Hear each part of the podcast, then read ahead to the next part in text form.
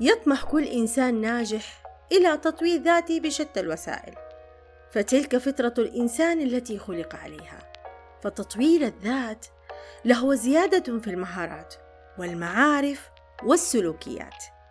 التي تسير بذلك الإنسان نحو طريق النجاح وتحقيق السعادة والسلام الداخلي.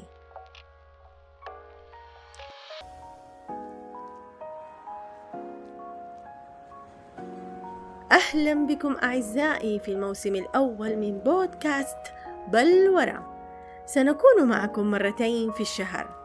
بودكاست بلورة يهتم بتطوير الذات وتنمية المهارات المختلفة. لنتمكن من تحفيز الذات على العمل والإصرار والمثابرة.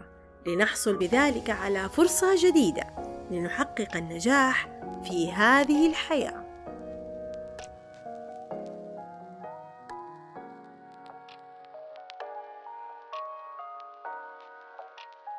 والآن تحياتي لكم. كان معكم مقدمة بودكاست بل وراء المدربة رانيا سابق. إلى اللقاء في حلقة جديدة في يوم السبت القادم. مع السلامة.